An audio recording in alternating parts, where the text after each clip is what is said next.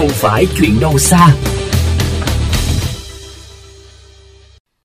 Thưa các bạn, đến hẹn lại lên, cứ tới dịp cuối năm dọn dẹp nhà cửa, những bãi rác tự phát lại xuất hiện khắp nơi trong phố, ngổn ngang đủ loại rác cồng cành như giường, tủ, bàn ghế hết đát. Người dân không đổ trộm thì đốt ngay tại vỉa hè, bãi đất trống. Loại rác này còn khiến nhân viên thu gom xử lý rác méo mặt khi gặp phải. Cứ đến thời điểm này là mấy người điều khiển xe ba gác đặt khách hẳn lên khi trở thành địa chỉ tin cậy của người dân truyền tay nhau để xử lý rác khổ lớn muốn vứt ra khỏi nhà. Đây cũng là cách mà người dân hay dùng để tống tiễn các vật dụng cũ bỏ đi, như lời kể của một người dân ở ngõ 124 Âu Cơ. Các tuyến phố như là Hoàng Cầu, Đê La Thành, Thành Công, Nguyên Hồng, Thái Hà, Đường Láng, Đê Âu Cơ.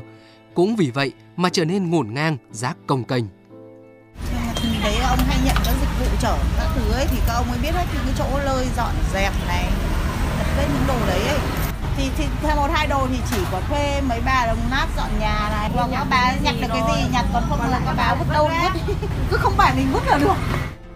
Chị Đinh Thị Thu ở quận Cầu Giấy cho biết, chị có thể chi một khoản để thuê người dọn rác ra khỏi nhà mình, nhưng để vui vẻ trả mức phí cao hơn thì khó vì vẫn còn các lựa chọn giá rẻ, không tốn nhiều công sức.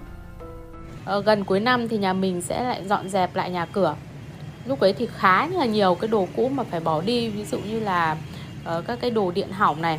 Uh, thi thoảng thì cũng là uh, cái đệm hay là mấy cái ghế cũ. Nhưng mà thực sự là đúng là không biết là vứt ở đâu. Giờ có bên mà mà họ họ thu nhưng mà chi phí cũng đắt quá nên cũng chịu không trả được. Nên là chỉ có thể là vứt ra chỗ vứt rác thôi. Người dân thì chỉ cần tống tiễn rác ra khỏi nhà, còn các nhân viên thu gom rác sinh hoạt cũng đau đầu tìm đủ cách dọn dẹp những loại rác khổ lớn Phần nhiều là rác khó phân hủy và khó cắt ép nếu thu gom cùng lúc và xếp chung loại với rác sinh hoạt.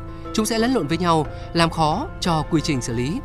Anh Thành, nhân viên thu gom của công ty cổ phần môi trường Tây Đô cho biết, hiện nay chưa có nhân lực và thiết bị thu gom phù hợp để xử lý rác thải công cành.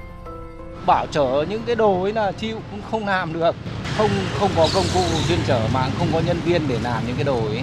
Những cái không thu gom mình chỉ uh, thu gom uh, rác sinh hoạt thôi, cứ bỏ xe này cẩu nó về nó cẩu nếu nó không cẩu được thì nó lại bỏ xuống ngay tại thủ đô chưa có điểm tập kết riêng cho các loại rác cồng kềnh, các công ty vệ sinh môi trường chỉ nhận thu gom rác cồng kềnh số lượng lớn để tiết kiệm chi phí. Theo giáo sư Đặng Hùng Võ, nguyên Thứ trưởng Bộ Tài nguyên Môi trường, loại rác này cần có đơn vị thu gom, xử lý chuyên nghiệp.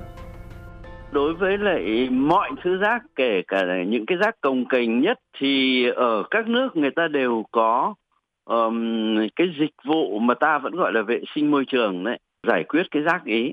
Mà giải quyết cái đó thì tất nhiên là người có rác là phải chi trả tiền. Và người ta đã hình thành những cái bãi rác cho từng loại một.